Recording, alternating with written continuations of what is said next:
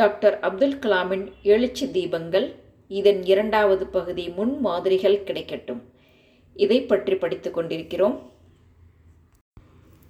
Doctor Abdul Kalam அவர்கள் ஒருமுறை கட்டாக் சென்றிருந்தபோது மாணவர்கள் கேட்ட கேள்விகளையும் அதற்கு அவர் சொன்ன பதில்களையும் இங்கே படிக்கலாம். நான் கட்டாக் சென்றிருந்தபோது மறைந்த நீதிபதி ஹரிஹர் மகாபத்ராவின் பிறந்தநாள் விழா கொண்டாட்டங்களில் கலந்து கொண்டேன். நீதிபதி ரங்கநாத் மிஸ்ராவின் அழைப்பின் பேரில் அங்கு நான் சென்றிருந்தேன். என்னை பொறுத்தவரையில் நமது நாட்டின் முதல் தொலைநோக்கமாக அமைந்திருந்த விடுதலை இயக்கம் எப்படி ஒரு மாமனிதரை உருவாக்கி தந்திருந்தது என்பதற்கான வெளிப்பாடாக அந்த விழா கொண்டாட்டம் அமைந்திருந்தது. நீதிபதி ஹரிஹர் மகாபத்ரா தொண்ணூற்றி இரண்டு வயது வரை வாழ்ந்தவர். கட்டாக் கண் மருத்துவமனையையும் உத்கல் பல்கலைக்கழகத்தையும் அவர்தான் நிறுவினார். வறுமையை அகற்றுவதற்காக பல்நோக்கு திட்டங்களை தீட்டி பாடுபட்டார். அந்த விழாவில் எனது சுயசரிதையின் உரிய மொழிபெயர்ப்பு வெளியிடப்பட்டது. நான் பேசி முடித்ததும் என்னை சூழ்ந்து கொண்ட இளைஞர் கூட்டம் அடுக்கடுக்காய் பல கேள்விகளை எழுப்பியது. சார் உங்களுக்கு மிகவும் பிடித்த நீங்கள் நேசித்த உங்கள் மனதை செம்மைப்படுத்திய புத்தகங்கள் எவை என்று சொல்லுங்கள். இதுதான் முதற் கேள்வி. அந்த கேள்விக்கு பின்வரும் பதிலை அளித்தேன். எனது வாழ்க்கையில் என் இதயத்தோடு மிகவும் நெருக்கமாக இருக்கும் புத்தகங்கள் நான்கு. அவற்றை வாசிப்பதில் எனக்கு கொள்ளை இன்பம்.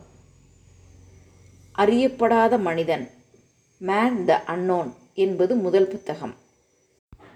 நோபல் பரிசை வென்ற டாக்டர் அலெக்சிஸ் கேரல் என்பவர் இந்த புத்தகத்தை எழுதியவர். ஒரு டாக்டராக இருந்து தத்துவ அறிஞராக மாறியவர். உடலும் உள்ளமும் ஒன்றோடு ஒன்று ஒருங்கிணைக்கப்பட்டிருந்தால் ஒரு நோயை குணப்படுத்துவதில் உடல் மனம் இரண்டுக்குமே எப்படி சிகிச்சை அளிக்க வேண்டும் என்பதை இந்த புத்தகம் படம் பிடித்து காட்டுகிறது. இந்த இரண்டில் ஒன்றுக்கு சிகிச்சை அளித்துவிட்டு இன்னொன்றை புறக்கணித்துவிட முடியாது. குறிப்பாக டாக்டராக பணியாற்ற வேண்டும் என்று கனவு காணும் குழந்தைகள் இந்த புத்தகத்தை கண்டிப்பாக படிக்க வேண்டும். மனித உடல் என்பது ஒரு இயந்திர செயல்முறை அல்ல. மிகவும் புத்திசாலித்தனத்துடனும் நுட்பத்துடனும் இயங்குவதோடு மிக மிக நுணுக்கமான ஒவ்வொரு உணர்வுக்கும் அதிவேகமாக பதில் விளைவுகளை நடத்தி காட்டி அபாரமான உயிர்ப்புடன் செயல்படும் ஒன்று என்பதை அவர்கள் கற்றுக்கொள்வார்கள். நான் பூஜிக்கும் இன்னொரு புத்தகம் திருக்குறள். அற்புதமான ஒரு வாழ்க்கை நெறியை அது வகுத்து தந்திருக்கிறது.